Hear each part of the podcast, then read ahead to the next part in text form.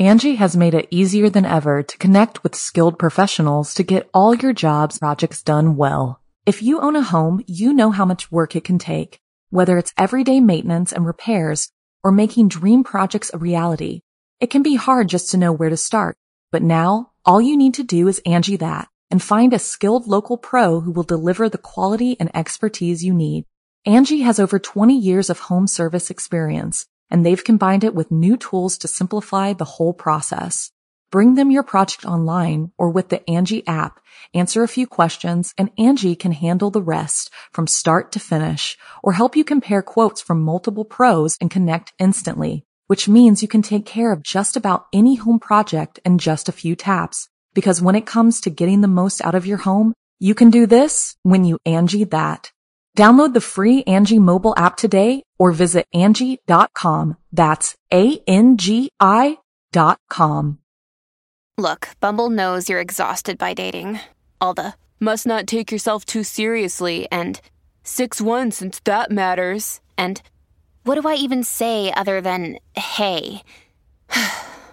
well, that's why they're introducing an all new Bumble with exciting features to make compatibility easier, starting the chat better, and dating safer. They've changed, so you don't have to. Download the new Bumble now. Chilling tales for dark nights.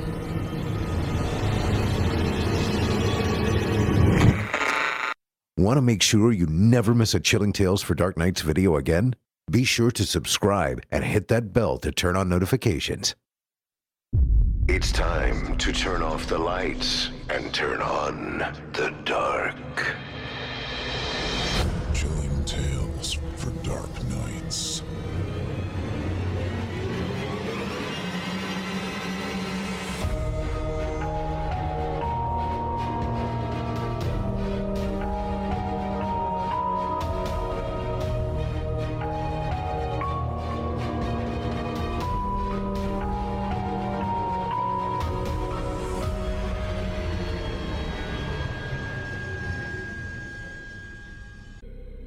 Good evening, listener. You're listening to Chilling Tales for Dark Nights. On tonight's program, we invite you to leave behind your safe reality and descend with us into the frightening depths of the most terrifying imaginations with audio adaptations of two rounds of frightening fiction about trepidatious transcriptions and regretful revelations. Also, both of tonight's tales are Chilling Tales exclusives, meaning you won't have heard them anywhere else. I'm your host, Steve Taylor, and tonight I'll be your guide as we traverse the dimly lit corridors of your darkest dreams. Joining us tonight to help bring to life the frightening fiction of Jordan Marie McCaw and Finn McCool are voice talents Melissa Exelberth, Nick Goroff, Melissa Medina, Lucas Webley, and Olivia Steele. Now, get your ticket ready, take your seat in our theater of the minds, and brace yourself. It's time to turn off the lights and turn on the dark. Our first tale tonight comes to us from author Jordan Marie McCall and is performed by Melissa Exelberth, Nick Goroff, and Melissa Medina. In our first round of fiction tonight, we'll meet Octavia Allen, a detective conducting a series of interviews investigating the disappearance of a local woman. Without further ado, I present to you Stop Looking for Amy. Evidence number 005678 and number 073812 in cases MPD 5609 and MPD 6491, respectively, for the Medford Police Department. The following interviews were transcribed shortly after the death of Detective Octavia Allen. Detective Allen was investigating the disappearance of Emily Wolgast when she was found dead in her home. The cause of death was asphyxiation, and while there is little evidence showing foul play, a case was opened to look further into Detective Allen's death. The following interviews are to help find Amy Wolgast and further investigate Detective Allen's death. The last interview was held less than 24 hours before her death. Recording on November 16th, 2019 at 9 a.m. at the Three Rivers Fellowship Church with Pastor Rick Q. Moody. Can you please state your name clearly for the recording? Richard Quentin Moody. Thank you for answering these questions again, Mr. Moody. I shouldn't be taking much more of your time. No problem. Anything I can do to help. Amy and Hank Wolgast scheduled a meeting with you on October 5th. Is that correct? Just Hank scheduled the appointment. That was pretty clear when they showed up. You mentioned before this recording that the Wolgasts no longer attend Three Rivers Fellowship Church. Well, they're still church members, but they haven't attended a Sunday service in some time. Their little girl Marie died almost four months ago now. Four months and six days. Over four months now, I guess. I'm still in shock about it all. Um, it's not unusual for members who recently lost a loved one to dip out of regular services for a season, especially with how tragic Marie's death was. We check up on them at least once a week with a casserole or a phone call. They're still part of the church family.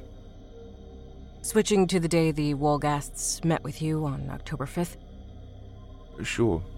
What did they meet with you about? Um, well, the short answer would be grief counseling. But the uh, thorough answer? As soon as they entered my office, I could tell Hank dragged Amy to a meeting. I wouldn't exactly say he brought her against her will, but she hardly seemed willing to be sitting where you are right now to talk to me. They had met with me several times since their daughter's death. I helped them with the funeral arrangements, but also answered some spiritual questions they had. Like if Marie was in heaven. That was one of their questions, yes. Um, Amy was concerned that Marie's soul was lost between heaven and hell because of how she died. Did Amy talk during this meeting on the 5th? She barely said a word. Hank told me he discovered Amy had met with a medium to try and contact her daughter. Do you know the name of the medium that Amy met? Um, I'm sorry. No, I didn't ask. She isn't the first person in our congregation to try and contact a, a lost loved one. It's a risky business. Dangerous business, really. I asked Amy what had happened during that meeting, but she wouldn't even look at me.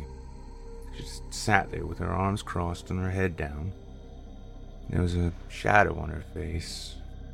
Honestly, she looked like she was barely awake.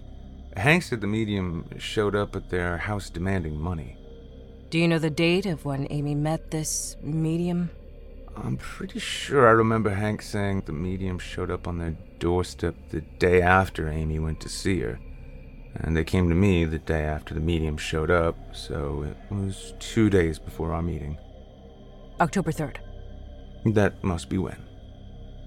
What else did Hank tell you about the medium showing up at their house? Hank said the medium claimed that Amy invited a demon into our world. The medium told him that there was a Cauchemar following her. Can you uh, say that name again? Uh, a little clearer for the recording? Um, I, am pretty sure he said Cauchemar. I looked it up after they left and read about it. In Creole folklore, it's a demon that sits on your chest while you're sleeping.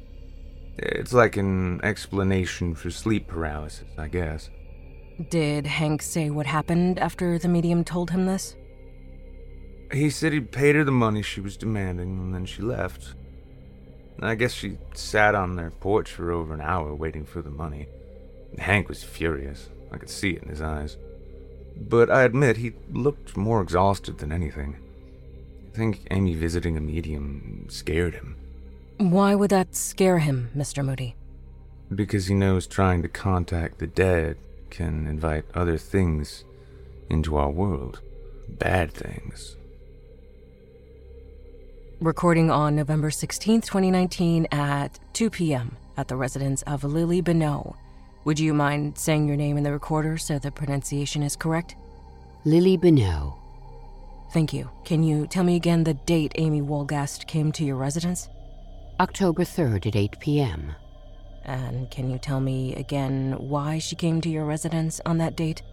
She scheduled a seance with me. And why did she schedule a seance with you? You know why. She wanted to contact her dead daughter. I just need to get it on the recording. Have you found her body yet? Why are you assuming Mrs. Wolgast is dead, Miss Bonneau? Because of the Cauchemar she brought into our world. So you haven't found her yet. What does a seance entail, Miss Bonneau? What does a detective care about what goes on during a seance? Do you believe in communicating with the spirit world? Even if I don't believe in it, it doesn't mean the seance you shared with her on October 3rd might not have had something to do with her disappearance.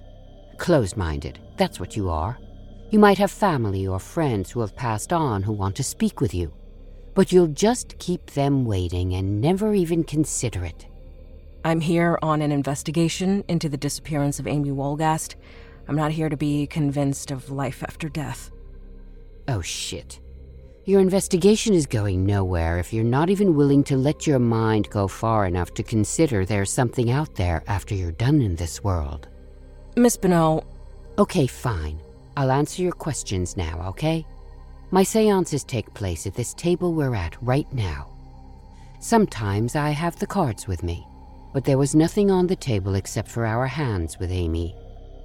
Was it just the two of you? Mm hmm. She said she almost invited her husband along with her, but felt like it was better that he didn't know she was here. So, what happened? We found a Cauchemar, is what happened. Can you elaborate? Let me put it in words you might understand, okay? Amy came to me looking for answers. She was looking for her daughter, just like you're looking for Amy. I told her I don't know where her daughter is, but I can look for her. Except I didn't roam the streets questioning the living. I was questioning the dead. I was looking for a little girl named Marie who died in a swamp, eaten by animals. And you know what the dead told me? No, I haven't the faintest idea. The dead told me she wasn't around. You see, when I reach out to the dead, I'm going into the in between world, not heaven or hell but space where the dead go when they aren't ready to move on to the next place or don't know the way. If Marie wasn't there, then that meant she had moved on. Hopefully to heaven, I pray to God. Can you not communicate with spirits that go to heaven or hell? No one can. And anyone who claims they can is a filthy, dangerous liar. When I told Amy her daughter wasn't around, she told me to keep looking told me she'd pay me double my asking price. Eventually, she said she'd triple it, as long as I keep looking. I wanted the extra money because my little boy needs braces, and this job doesn't allow for good dental insurance. I knew I should have quit once I couldn't find her in the beginning. The longer you stick around in the in between, the door you open to get there gets bigger. No, it gets brighter like a neon sign telling customers business is open and it's booming. That's how it found me. The Cauchemar. You're following. That's good. I tried closing the door before it reached me, but I blacked out. When I woke up, Amy was long gone, and the money she left was not even close to triple what I was asking. That's when you tracked her down. I knew where she lived before she even called me. Everyone does. That little girl died in a swamp on their property. That's only on one side of town, and there are only a few houses near it. Any house near the swamp is lucky to have a lawn. Most people who try to have a lawn over there just end up getting mud. But the Wolgasts had a lawn. I don't know how. They must treat it with chemicals multiple times a day. But I knew exactly where they lived because of seeing that lawn on the news. How did Amy seem to you when you showed up at their house? I only saw her for a second. I screamed at her, You bitch, you owe me $200. But she didn't hear me. She had this shadow over her face, and that's when I knew. Can you tell me what you knew when you saw her? The Cauchemar was attached to her, and it wasn't leaving. Recording on November 17th, 2019 at 8 p.m. at the residence of Hercus Aldona. Can you please state your name clearly for the recording? Hercus Aldona. Mr. Aldona, when was the first time you heard the name Amy and Hank Wolgast? It was on the 11 o'clock news. It was the story about their missing daughter. She's dead now. She got stuck in the swamp and became picked apart by crows. Have you ever met Amy or Hank Wolgast? I met the woman, Amy. When did you meet Mrs. Wolgast? She came here to reach her daughter's spirit. Mr. Aldona, I have uh, phone records with me. Can you look at the highlighted dates and times of these calls? Okay, can you tell me whose phone number that is on the right? Yes, it is my phone number. Do you see the date and time of when the first call was made? August 29 at 11:15 p.m. If I had to guess, I would say that was the same night you saw the Wolgasts on the news. Yes, yes. I called them once the news switched to the weather report. I got their number from Amy's Facebook page, in case you were going to ask. Why did you call them? I wanted to tell them I could find their daughter. So they didn't answer the first time you called them? No. Mr. Aldona, did you have anything to do with Marie Wolgast's death? Me? Hercus? No. I had nothing to do with that. If you need proof, I was out of the country, visiting my family back home. Do you need more proof? I still have my plane ticket in my jacket pocket. No, I already looked into that and confirmed it with your family. Then why ask such a question? I'm just covering all my bases. On the phone records I handed to you, uh, do you see the next highlighted phone call on that sheet? Yes, I see it here. I called them on September 5th at 11:15 p.m. I'm assuming you saw them on the news again? I did. They found the girl, their daughter. Found her dead. Why did you call them a second time? I wanted to tell them I can find their daughter in the afterlife. But your phone records probably told you they did not pick up that time either. Did you leave a message after either of these phone calls went unanswered? Yes, both times. When I called a third time, I left a message too when the woman picked up the phone. And that third call was on October 10th at 11:15 p.m. The time is just a coincidence. The news was no longer interested in their story. A dead girl is too bad even for the news. Why did you call the Wolgasts a third time? I wanted to tell them that I had spoken to their daughter in heaven, and she was looking for them. Is this what you told Mrs. Wolgast? Yes, precisely that. And what was her reaction? She cried right into the phone. It was a loud wailing that hurt to hear. I invited her over to my house to speak with her daughter, and she was over within an hour. Were you communicating with their daughter, Marie? I could tell you do not believe this spiritual stuff, but this is an accessible business. Sad people are desperate to find those they have lost. Very desperate. Did you lie to Mrs. Wolgast about communicating with her daughter in heaven?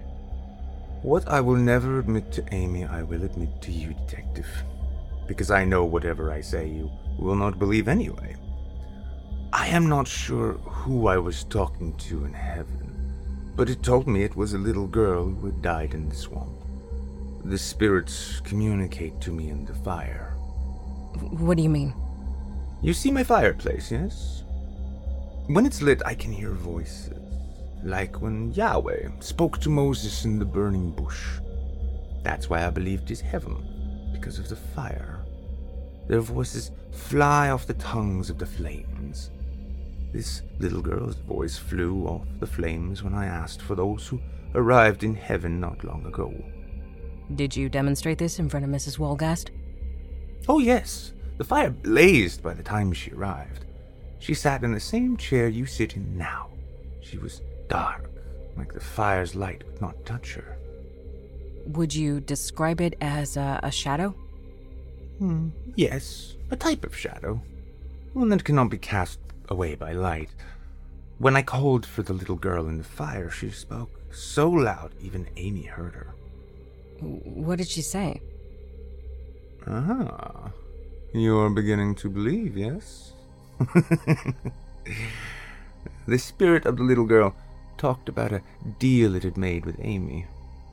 It said she needed to honor the deal. What deal?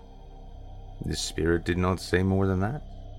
Amy wailed at this. She even screamed. She said, Give me my daughter. And I told her, Amy, this is your daughter you're speaking to right now. The spirit in the fire said back, If you do not honor this deal, I will kill him. It said, I will take him too. Was it referring to you? I thought it was, yes, at first. When Amy went on wailing and telling it to go away, I was afraid the flames would come out of the fireplace and consume me. I thought it was God that would take me from this life at that moment, but then the flames became small until a cold draft put them out. Did Amy say or do anything after that? Not at first. She just sat there, staring into the fireplace like she was seeing someone. Whoever it was, it was not her daughter. I am not so sure the voices are from heaven anymore. I have never seen such terror in a woman's face. Recording on November 18th, 2019, at noon at the residence of Victoria and Bodana Chovnik.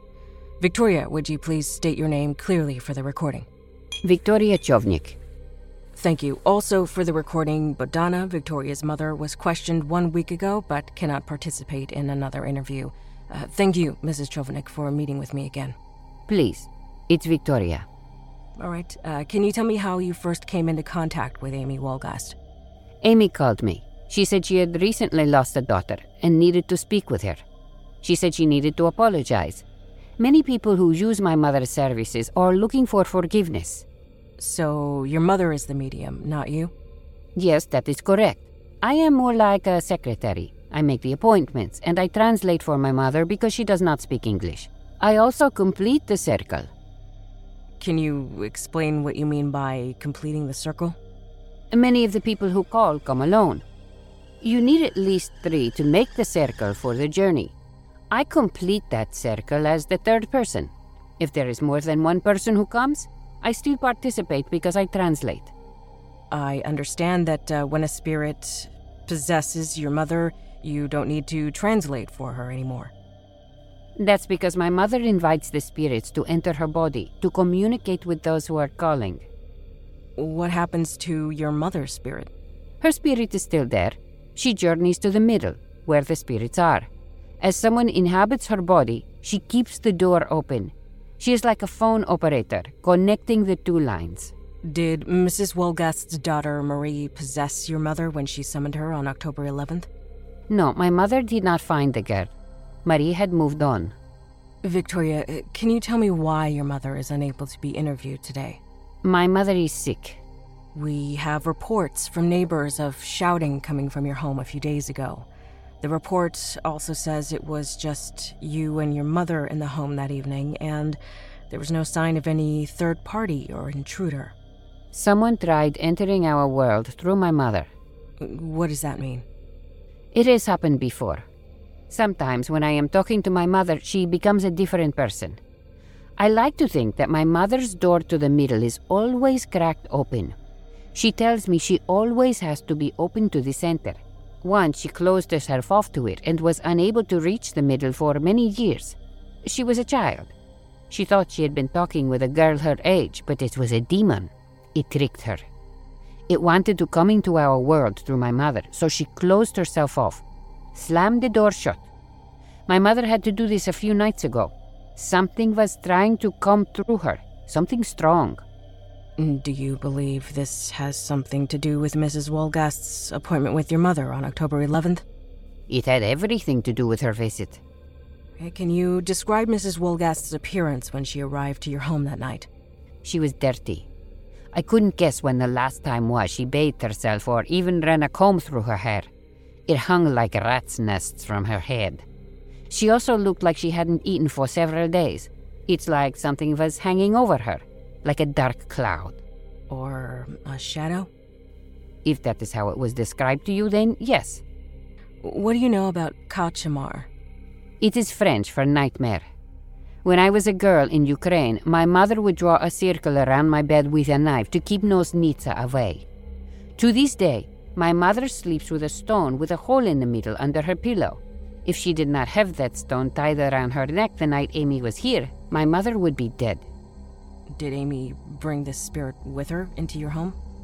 I do not know where Amy found the demon, but someone let it into our world just enough to latch itself to Amy and come into our home. So, when your mother searched for Marie Wolgast that night, she was nowhere to be found? Even if her daughter was in the middle, there was no chance to reach her. The Nosnitsa was waiting as soon as my mother opened the door. Did it possess your mother? Its voice was lower than any man's I've ever heard. It was inhuman. It turned my mother's eyes black. When I listened to its voice coming from my mother's mouth, I broke the circle. You have to hold hands during the journey no matter what. When anyone lets go, the journey is over. When I let go of my mother and Amy's hands that night, the journey was not over. What did Amy do? She fell out of her chair and cowered in the corner of the room like a child. Right over there. She pleaded with the demon to go away, told it she didn't sleep anymore and couldn't eat. She just wanted it to leave but you cannot get rid of the Nosnitsa by willing it. You must honor the end of your deal. What was this deal Amy made with it? The Nosnitsa promised to reunite Amy with her daughter if she switched places with it. You can guess that Amy had agreed to this deal when they met, but could not carry out her part. Do you know what Amy needed to do? For her to hold up her end of the bargain, Amy needed to die. She cannot be reunited with her daughter if she is alive. She must be with her in the middle. When I learned this, I told Amy that the Nosnitsa could not keep its promise. It does not decide where someone goes after they die. I could tell Amy had been afraid of just that, but it was too late. The Nosnitsa had been let in, whenever that was, and I was then afraid it would kill my mother if it stayed inside her any longer. If I may ask, Detective, how is Amy's husband doing? Uh, Hank Wolgast uh, died in his sleep on October 11th, sometime in the night. You might not believe me, and that is okay, but the Nosnitsa took him away that night. I haven't been sure what to believe during this entire investigation. It was Amy's husband who possessed my mother a few nights ago. What? He doesn't know he's dead. That's what the Nosnitsa does. It takes the person away in his sleep, but he doesn't know he died. He believes he is dreaming, always dreaming, wandering the middle, never able to move on. He saw the crack my mother leaves open in the middle and tried coming back to our world through it. He was so strong, she had to close herself off completely. She will never open herself up to the middle again. Her days of reaching the dead are over. Did Amy mention where she was going when she left your home? Amy is no longer walking among the living. Are, are you saying she. She honored the deal. Is her body somewhere in this house? No, you will not find her, Detective. She is gone. The vessel walking around that looks like Amy Wolgast today, you do not want to meet her. You might call me crazy and my mother delusional, but I cannot make myself more clear. Stop looking for Amy. What will happen to anyone who comes into contact with it and Amy's body? I do not know, and I am not interested in ever finding out. I believe I have told you everything I know about the disappearance of Amy Wolgast, Detective. If you'll excuse me, I need to check on my mother.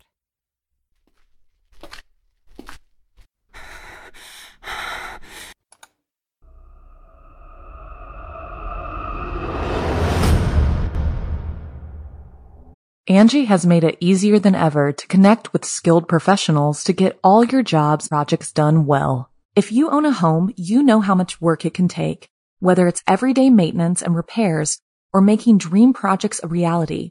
It can be hard just to know where to start, but now all you need to do is Angi that and find a skilled local pro who will deliver the quality and expertise you need. Angi has over 20 years of home service experience and they've combined it with new tools to simplify the whole process.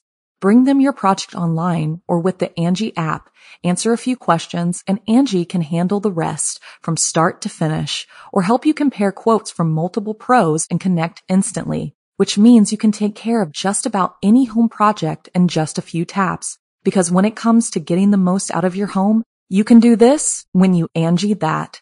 Download the free Angi mobile app today or visit Angi.com. That's A-N-G-I dot com. I hope you enjoyed Stop Looking for Amy, as written by Jordan Marie McCaw and brought to life by Melissa Exelberth, Nick Goroff, and Melissa Medina. And if you like J.M. Black's work, check out her blog at recountandreveal.com. That's R E C O U N T A N D R E V E A L dot com, where you'll find her short stories, publications, as well as finding access to her podcast called The McCaw Podcast Universe, where she and co host Micah McCaw analyze and discuss film franchises. As for voice actress Melissa Medina, more of her work can be found on the official Chilling Tales for Dark Nights YouTube channel, as well as her website, hearmelissa.com. That's H E A R M E L I S S A dot com. Be sure you check her out when you can. I assure you, you won't be disappointed.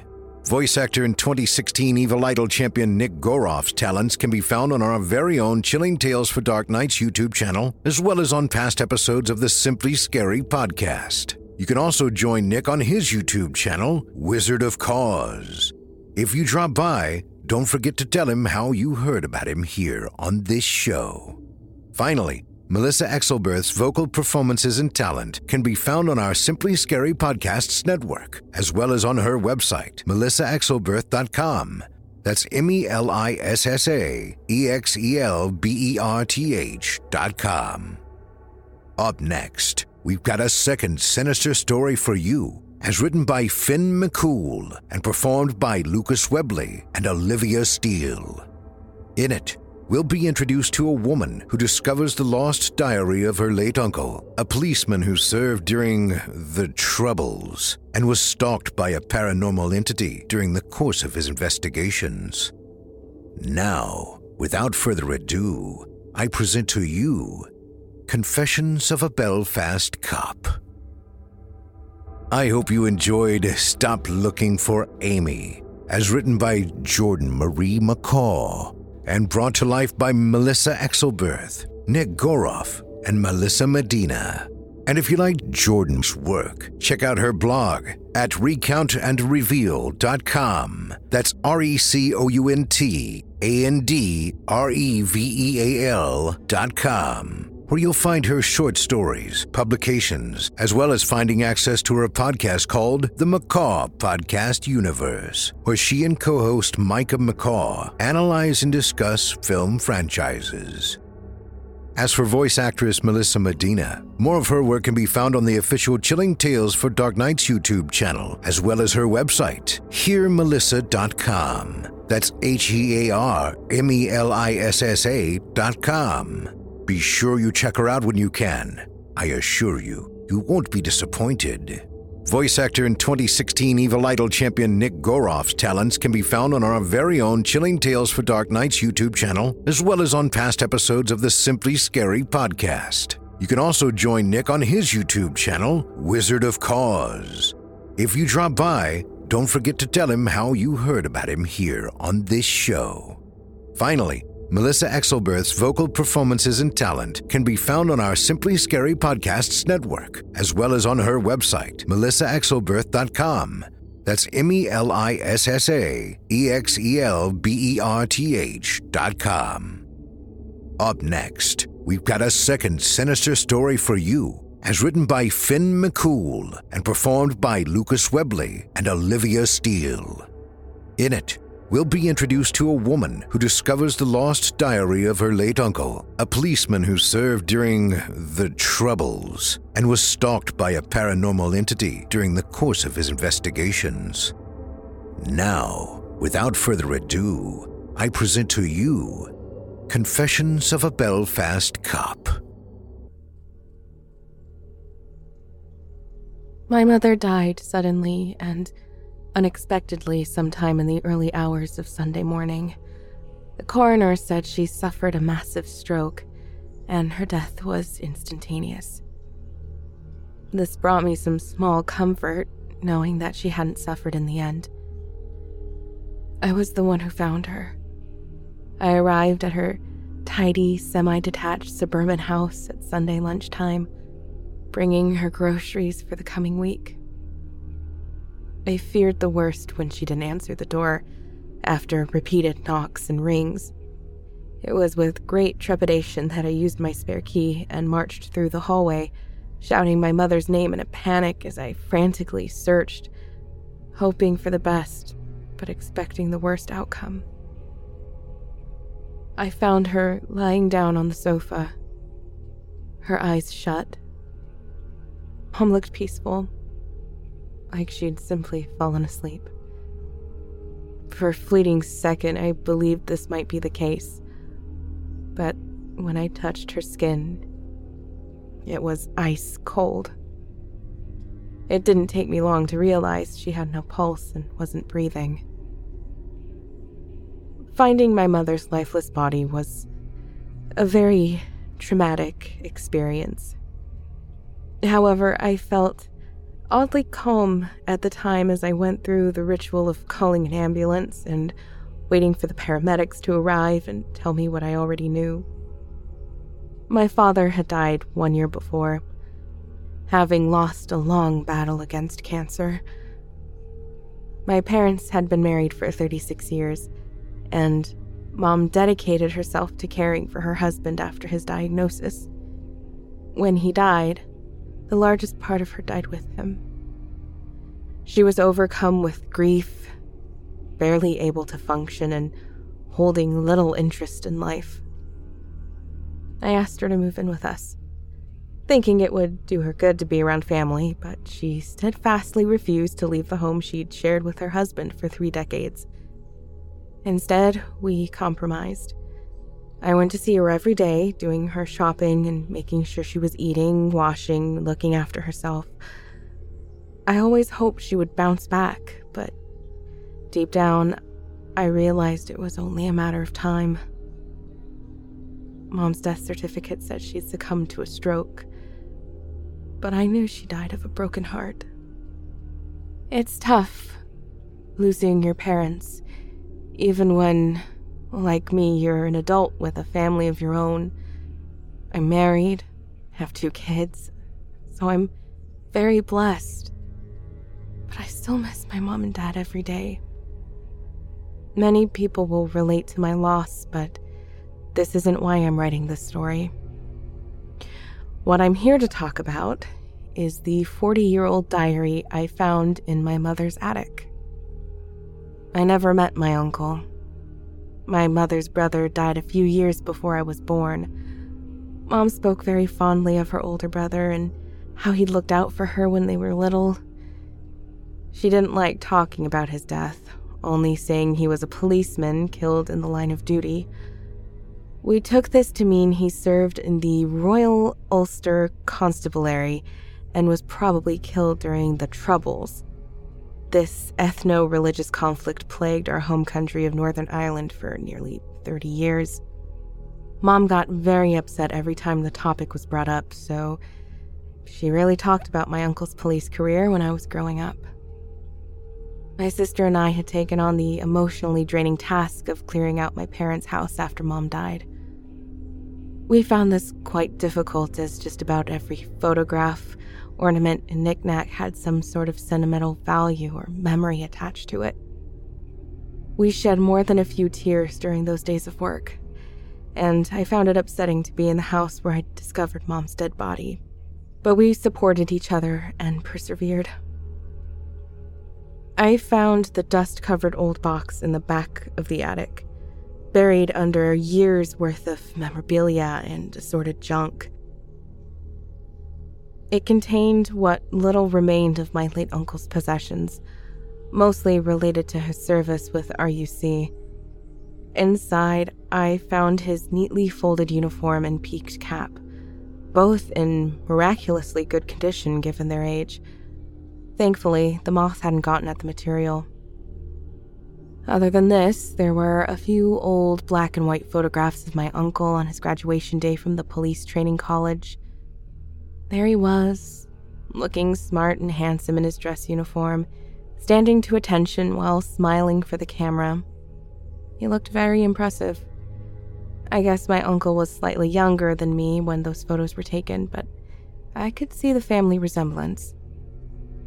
I dug deeper into the box of forgotten memories, finding several dog eared and faded papers relating to his service and postings. And there was something else a small, leather bound notebook. I flicked through the first few pages and was taken aback to discover it was my uncle's diary, recording his service as a cop on the front lines of West Belfast during the 1970s, some of the worst years of the Troubles. I informed my sister of the discovery, but she wasn't overly interested, and so I inherited my late uncle's possessions, including his diary. I took the notebook home, intending to study the journal entries in detail. I believed the diary would be of historical interest and provide an insight into an uncle I'd never met. I hoped it would serve as a link to the past, a connection to my family that threatened to vanish after my mother's death. However, I became increasingly disturbed the more I read. My uncle had a very difficult job. As a CID detective, he was tasked with investigating some of the most brutal sectarian murders of the period, while at the same time being a target for the paramilitaries.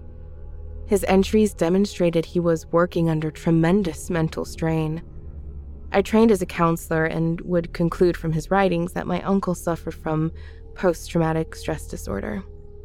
His details and visceral descriptions of murder scenes and atrocities make for difficult reading, but there are elements of his story that I cannot explain, incidents and occurrences beyond rational understanding.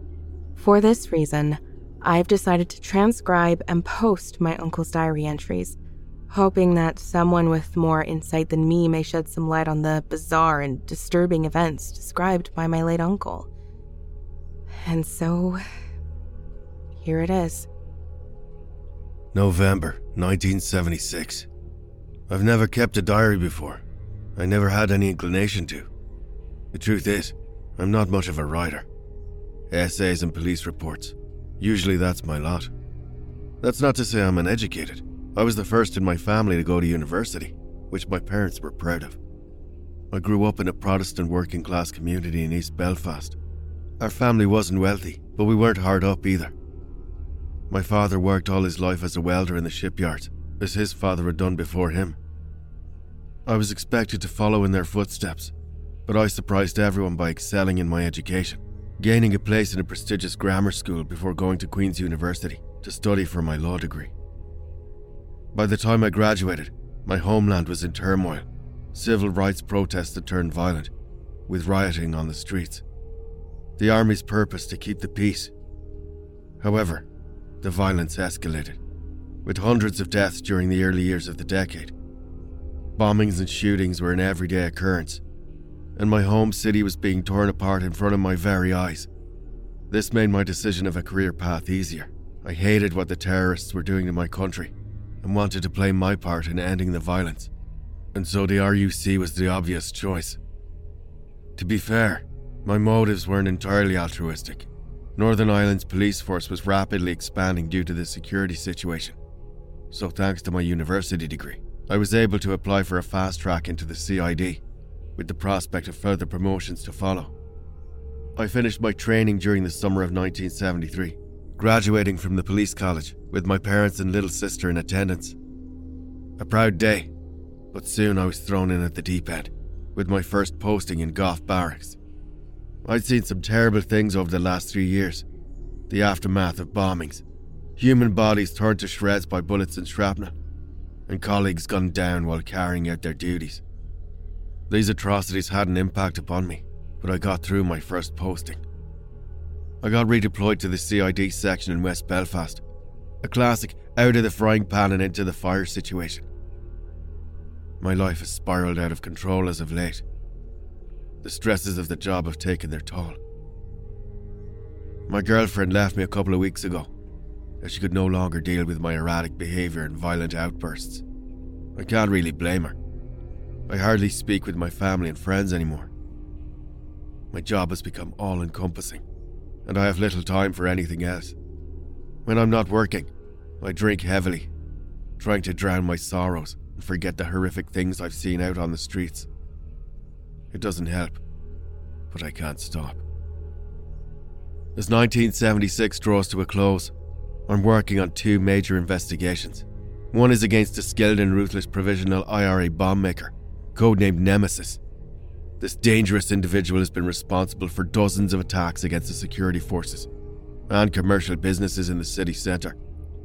We've come close to capturing Nemesis, but the bastard keeps slipping through our fingers. I have no doubt that he'll keep bombing until we either capture or kill him.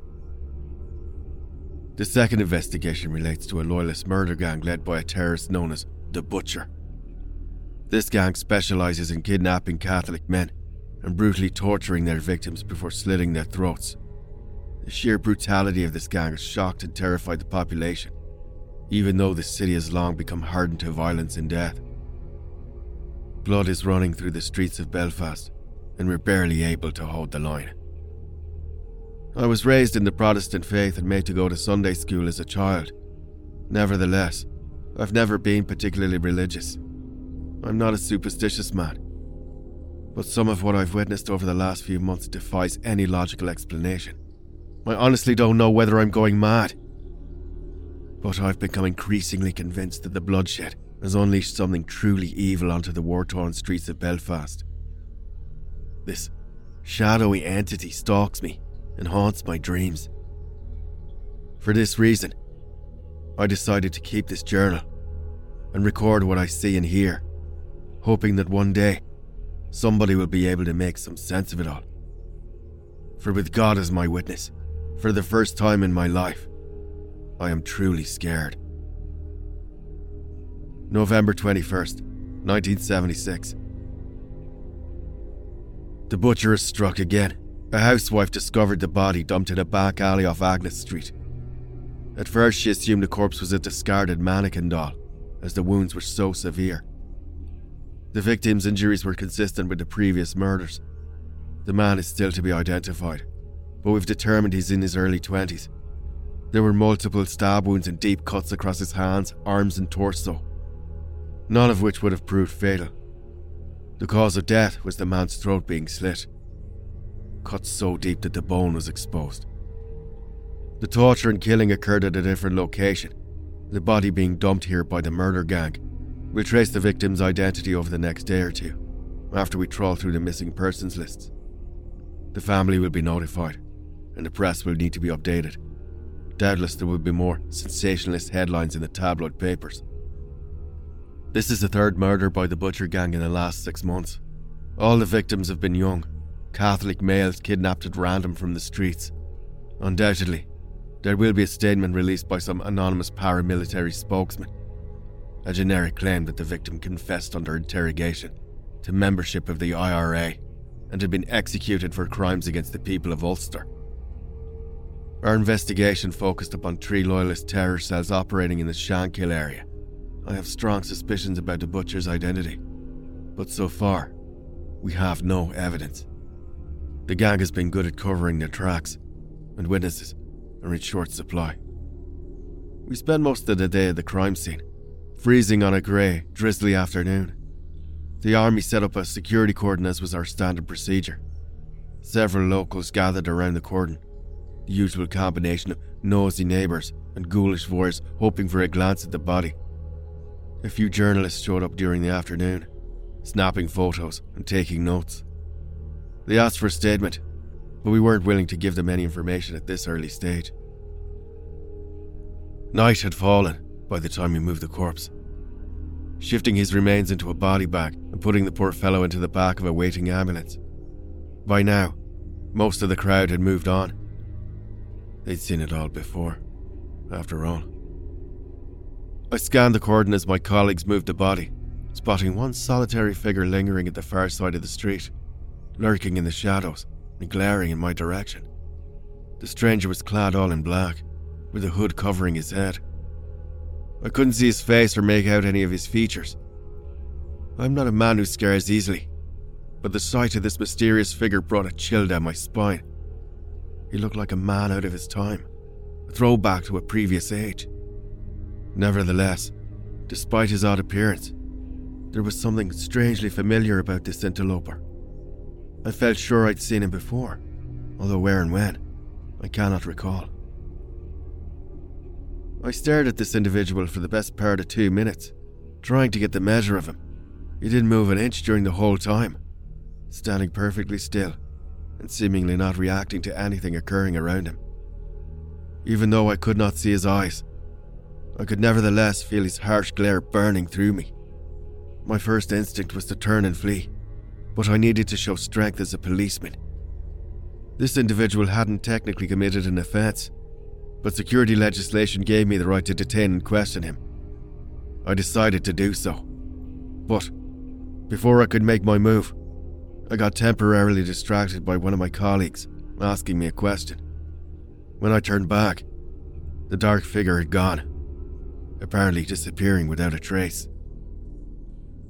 I asked the army lieutenant in command of the security cordon about the mysterious man, but the officer could not recall seeing him, nor could any of his men. The whole incident left me feeling shaken and confused. Had I imagined this figure? I don't believe so.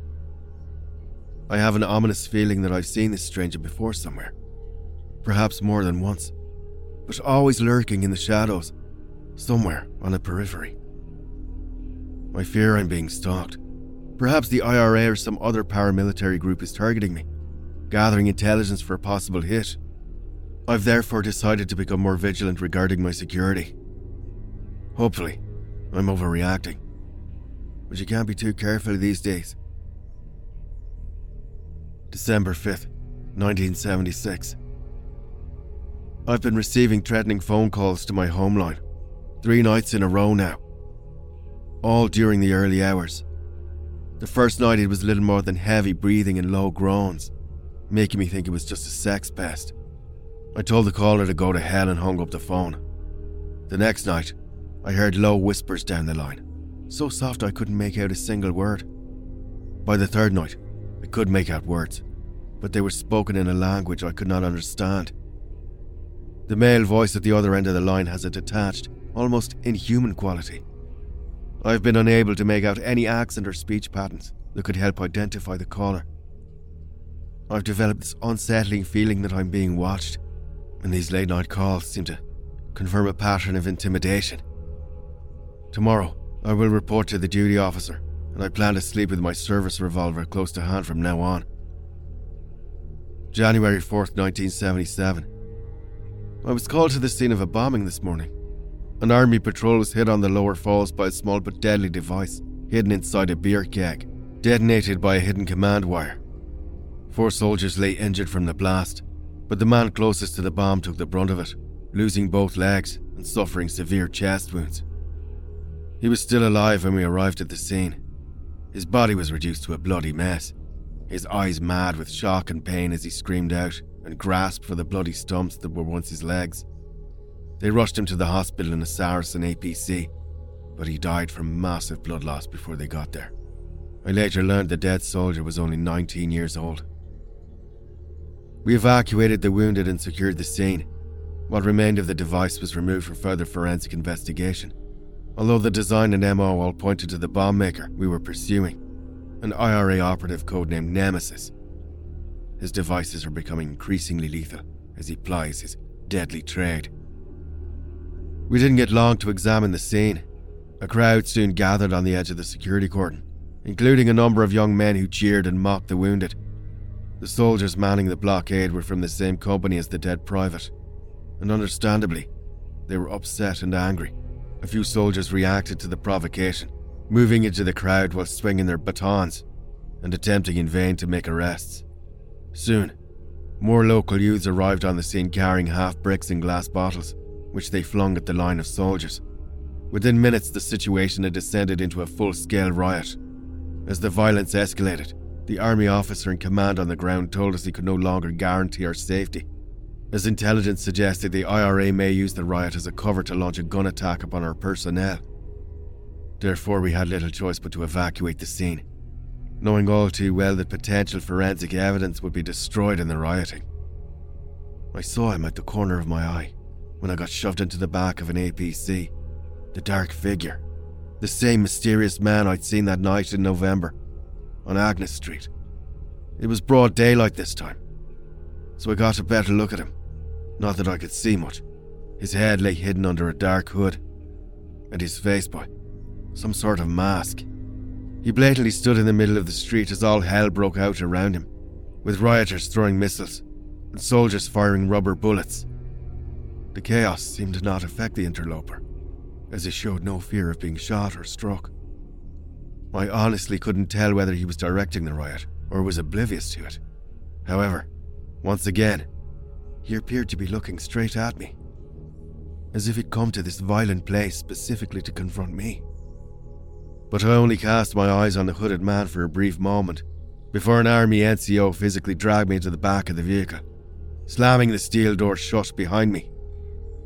This time, I'm certain that the dark figure wasn't a figment of my imagination. He is real, and is deliberately turning up at crime scenes where he knows I'll be posted, stalking me through these war torn streets.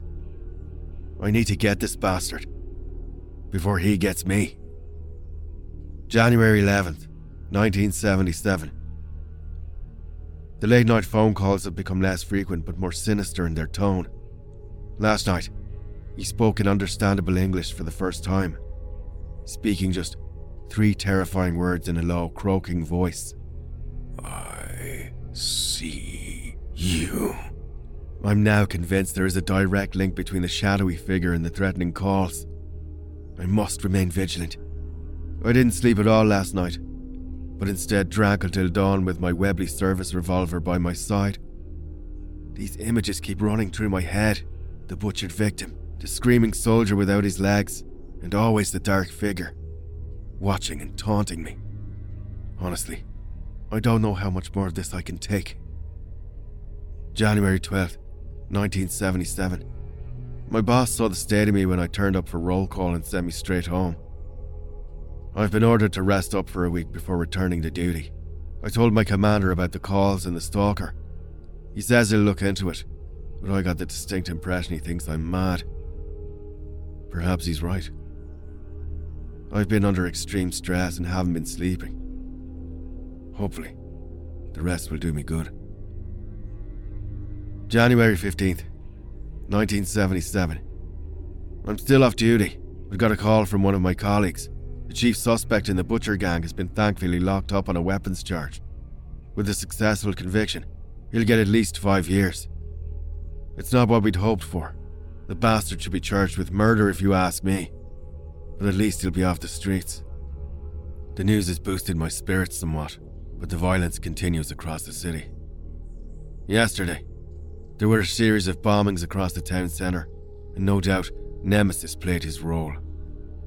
The streets are awash with blood, and terror stalks the streets.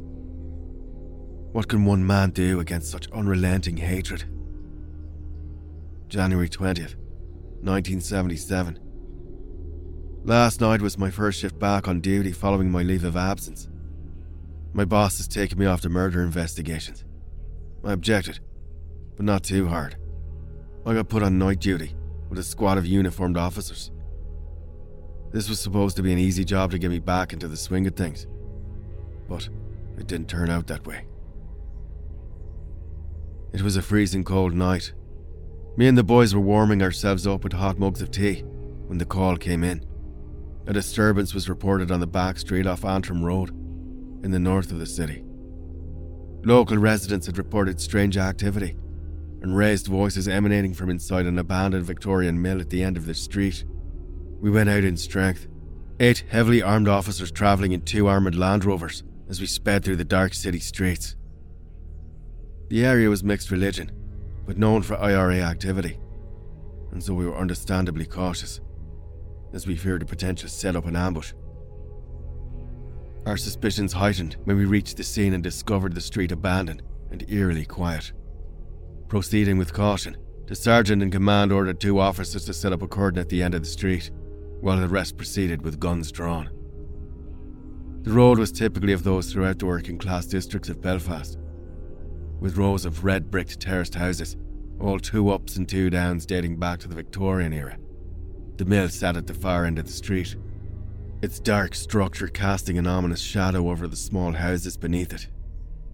At one time, the mill would have employed the majority of the men and women in this area, but it had long since closed like so many others, resulting in high unemployment in communities such as this. The abandoned industrial building held a sinister appearance, reminding me of a grim citadel from some kind of dark fairy tale. We had no idea what to expect. I hoped we were dealing with minor vandalism caused by bored teenagers, but something didn't seem right about the whole situation. There was a terrible tension in the air. We all felt it. Once again, I had the feeling that someone was watching me. I carefully scanned the road, but it was too dark to see anything. My fear was back. Worse than ever. I worried then that I'd come back to duty too early. My head was still a mess, and my paranoia was taking over. But there was nothing I could do at that moment except march forward. Suddenly, the street was no longer silent. We heard a faint noise emanating from the supposedly abandoned mill, growing gradually louder the closer we came. It took me a moment to comprehend what I was hearing. Multiple voices were chanting in unison, singing deeply in a language that wasn't English.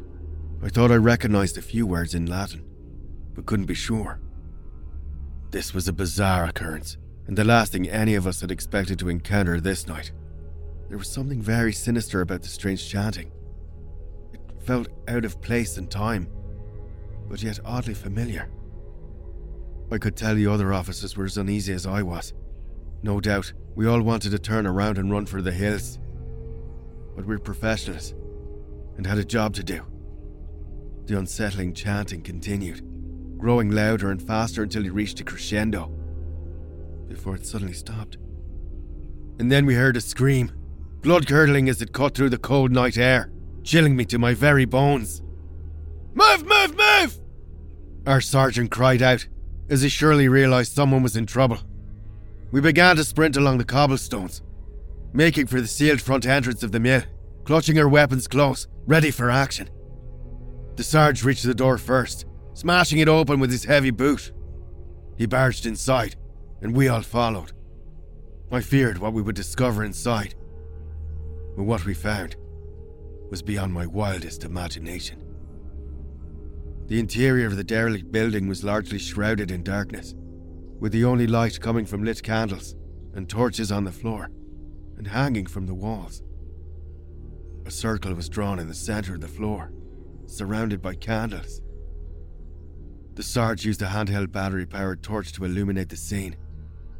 To my horror, I realized the circle was, in fact, a pentagram, and at its very center lay a slaughtered animal. A goat by the look of it.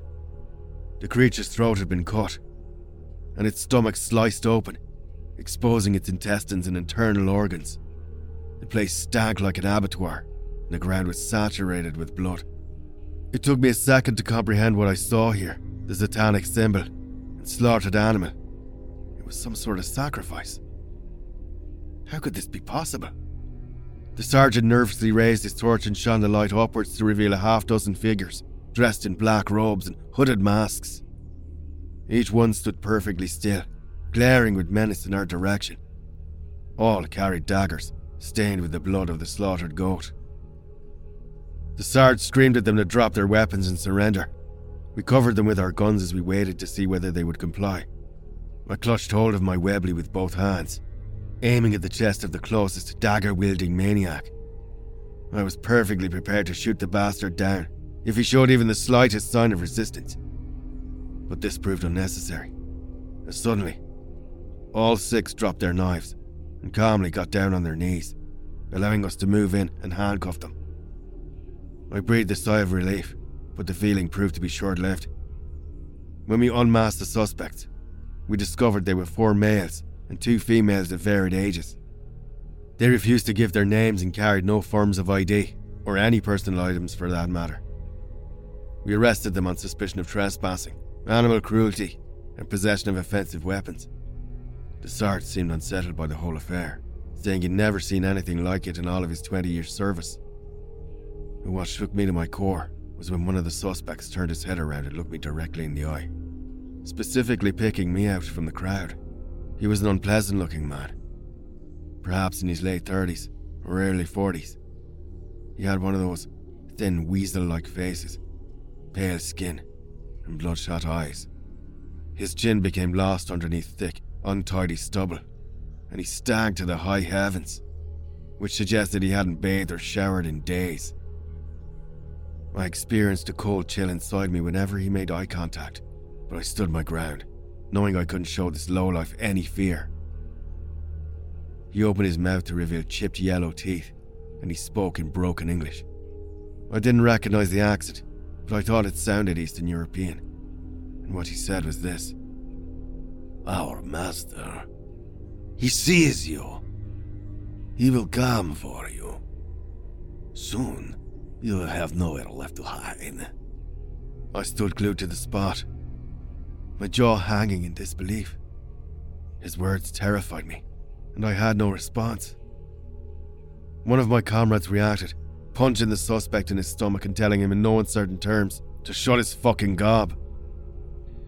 Two officers dragged the man away while I remained frozen, unable to speak or move until the sergeant patted my back, telling me to head back to the waiting Land Rovers. I didn't sleep a wink last night after I got home. Instead, I turned to the bottle once again, drinking until dawn. I realized this isn't a solution, but I needed something to settle me after what I'd been through. In the morning, I received a phone call from the duty sergeant. He told me that all six suspects arrested at the mill were released without charge. The orders had come from the top, but no other explanation was given. The sergeant mentioned other ritualistic animal sacrifices and black masses occurring across Ulster, and rumoured links to British military intelligence. The theory was some kind of psychological operation aimed against the paramilitaries and their supporters. I couldn't believe what I was hearing.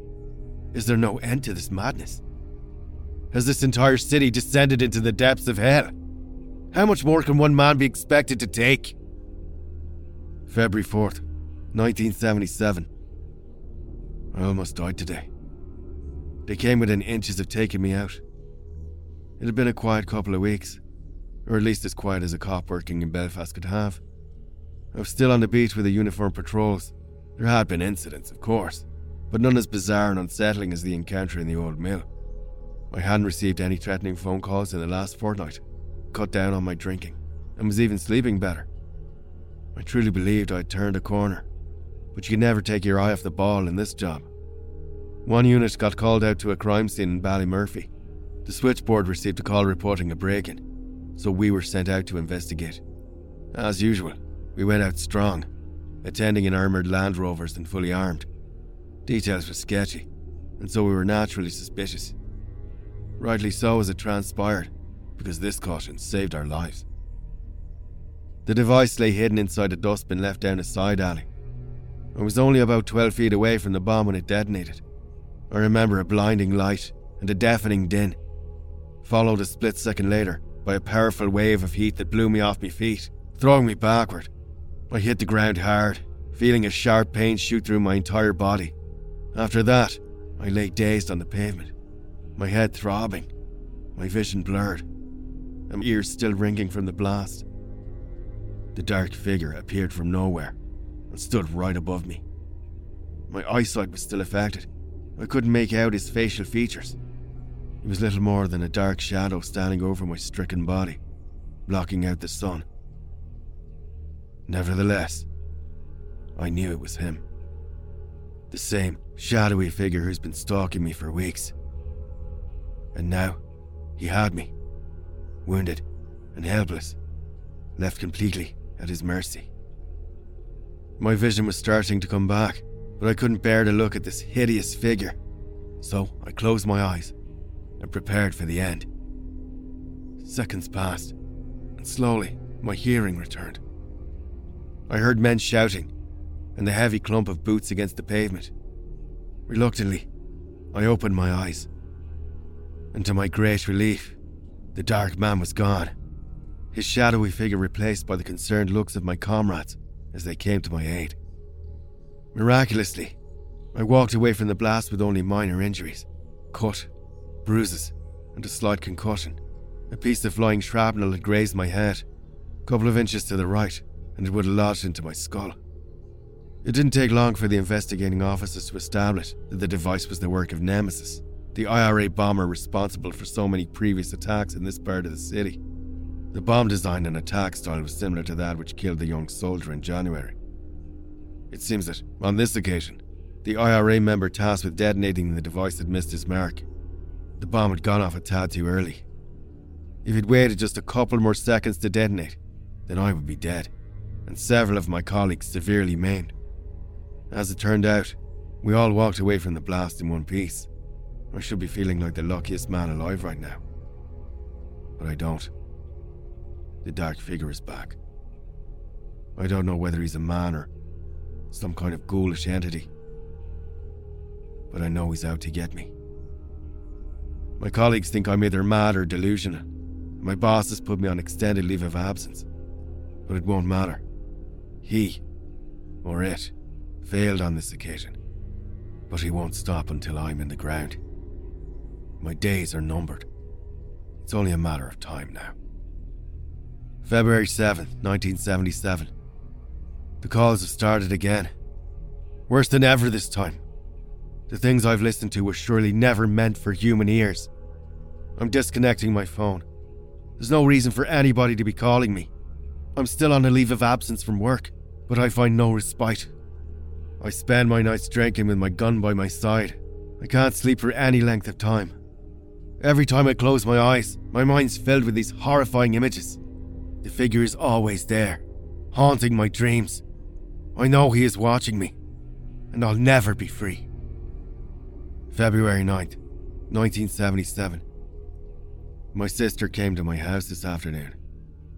I guess she's worried about me. She's probably been trying to call me but can't get through with the phone unplugged. She was at the door for more than 15 minutes, repeatedly banging the knocker and ringing the bell. I didn't answer. My curtains were all drawn, and the lights turned off. She must have thought I was out, so she eventually gave up. I can't bear for her to see me like this. Her big brother, reduced to a cowardly, drunken mess. Whatever is happening to me, whoever whatever is after me, I can't let my little sister get involved. I need to protect her. February 13th, 1977. The IRA bomber known as Nemesis is dead. The security forces played no role in his demise. Ironically, he died by his own hands after a bomb he was working on detonated prematurely, blowing him to bits and demolishing the safe house he was sequestered inside. It's an occupational hazard for those in his line of work. My bosses would rather have arrested and convicted the bastard, but they weren't necessarily displeased with the outcome. Neither was I. Not at first, anyway. My commander invited me to attend the scene. I was still technically on suspension, but my boss was willing to bend the rules to allow me to be there when they carried the bomber's dismembered body parts out from the rubble. The bastard had tried to kill me after all so the hope was that his violent death would grant me some closure. We arrived on the street to discover a chaotic scene. The road was cordoned off at both ends while soldiers and police officers dug through the rubble of the demolished house. While the security forces worked, the predictable crowds gathered around. Some young men swore and shouted abuse at the soldiers, but most people were just curious. One woman stood out though a young woman with long red hair tied back in a bun. She was upset and very agitated, screaming at the troops about a missing child. It took us some time to establish what had happened. The woman's child was an eight year old girl called Effie. She'd been playing on the street in front of the safe house at the exact moment the bomb had exploded. We found her dead body buried underneath the rubble an hour later. Her mother wailed in all encompassing grief when we carried her little girl out, grabbing hold of the tiny body and grasping it tightly to her bosom. I'd seen a lot of terrible things during my time. but nothing as tragic as this. And he was there, of course. The dark man, lingering in the shadows just outside the cordon, watching and mocking me. It seems he is drawn to death, destruction, and human agony. I think he thrives on it. I attempted to ignore him, but I could feel his hateful glare burning into the back of my head. I returned home afterward and instantly hit the bottle. I couldn't stop thinking about that poor little girl. What had she ever done to deserve this? I thought of my younger sister and how I'd feel if something so awful happened to her. Later that night, I turned on the radio to listen to the news report of today's incident. The IRA had released a statement describing the dead bomber as a brave Irish patriot who gave his life in the cause of freedom, while young Effie's death was a tragic accident and a painful reminder of the British occupation of our country. I saw red when I heard those words, grabbing an empty vodka bottle and flinging it across the room at the radio, smashing both into pieces. I couldn't stand the hypocrisy. There would be condemnations, of course, but it would make no difference. The war would go on.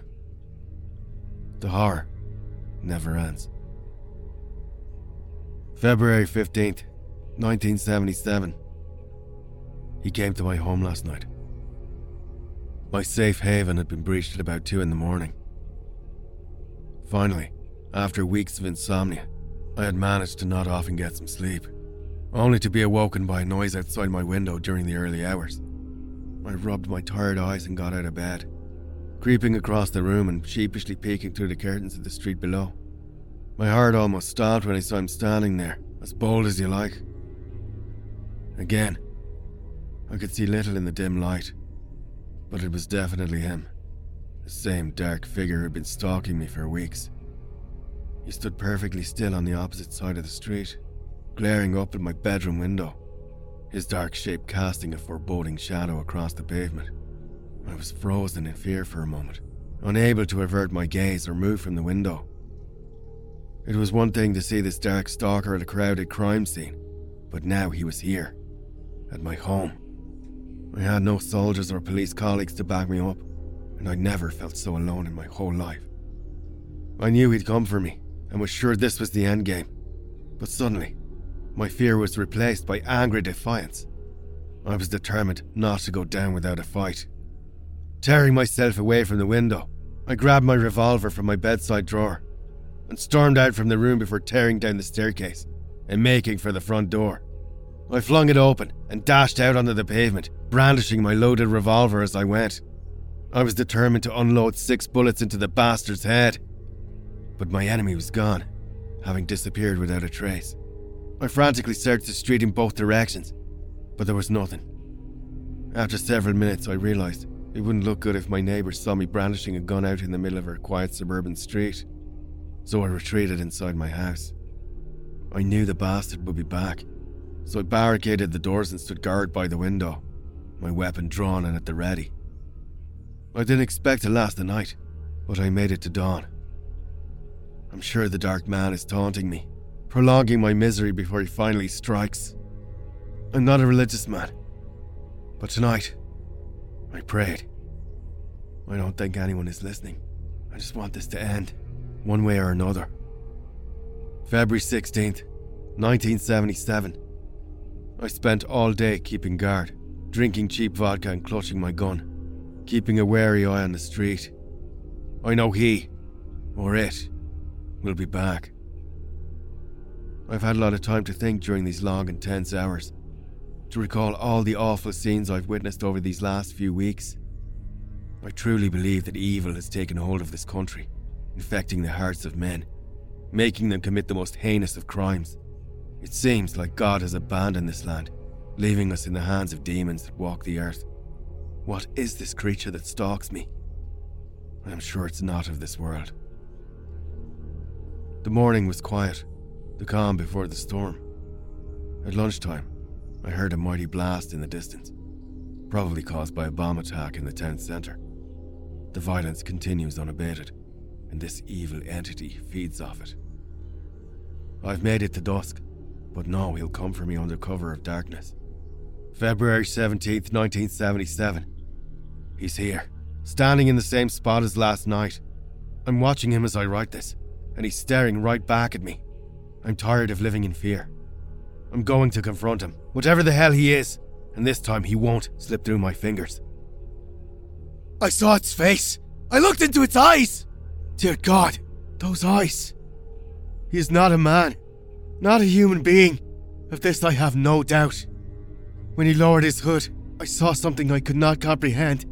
Those demonic orbs in place of its eyes stared into my very soul.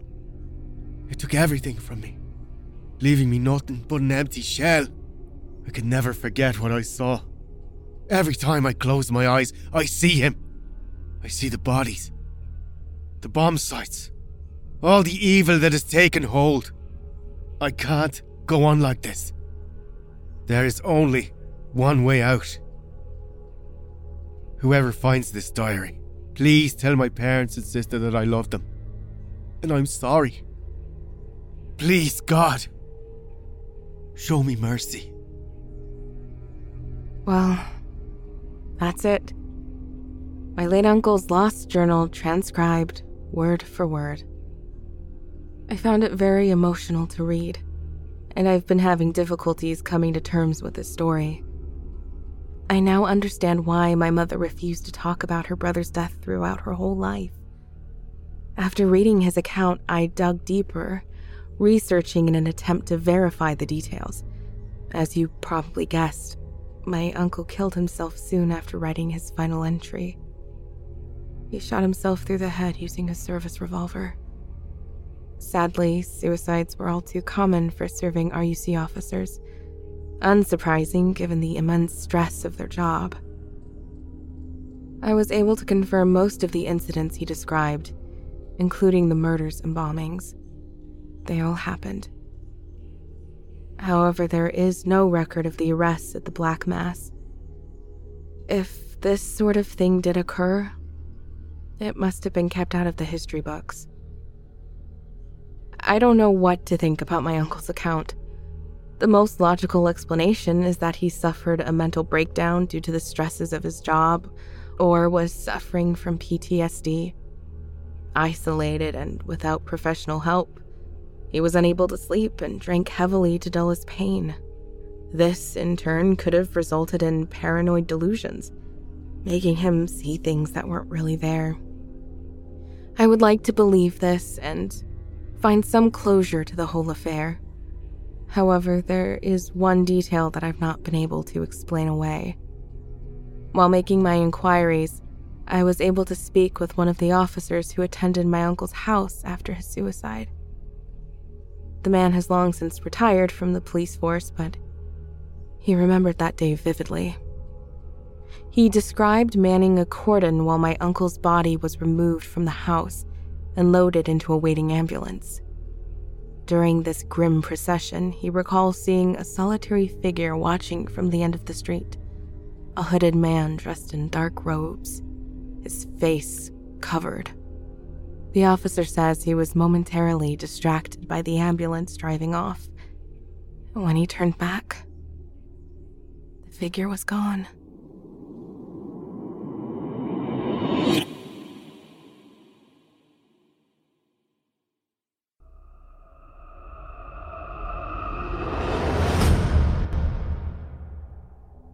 I hope you enjoyed Confessions of a Belfast Cop, as written by Finn MacCool and performed by voice actors Lucas Webley and Olivia Steele. Lucas Webley is a commercial and dramatic voice actor from Central England and host of the Simply Scary Podcast Network's Terror Under 10 podcast, in which he also performs lead on all featured stories.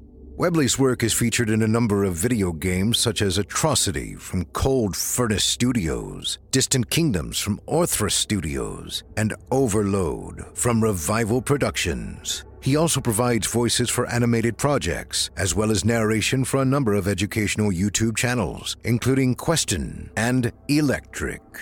You can hear more from Olivia Steele right here on our very own network, as well as on her YouTube channel called Scarily Olivia.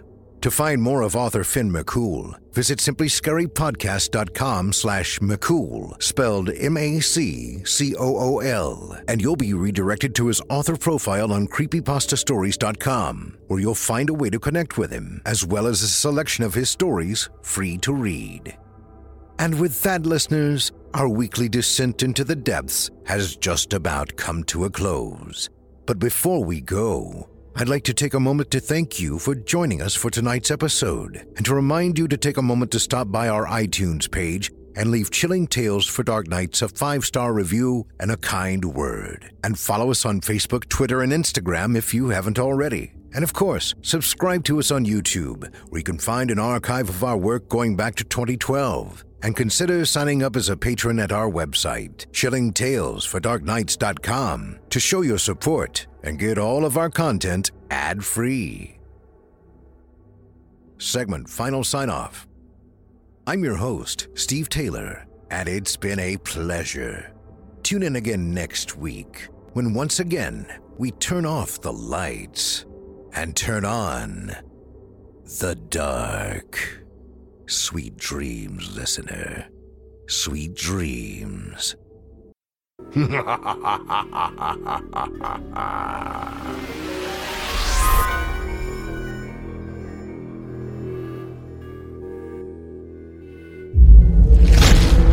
Chilling tales for dark nights.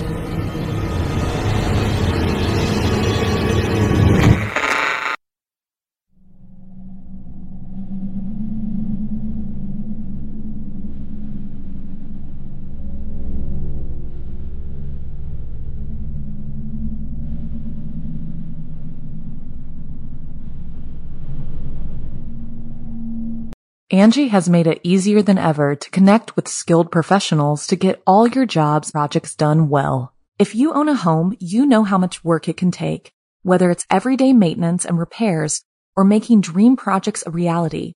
It can be hard just to know where to start, but now all you need to do is Angi that and find a skilled local pro who will deliver the quality and expertise you need. Angi has over 20 years of home service experience and they've combined it with new tools to simplify the whole process.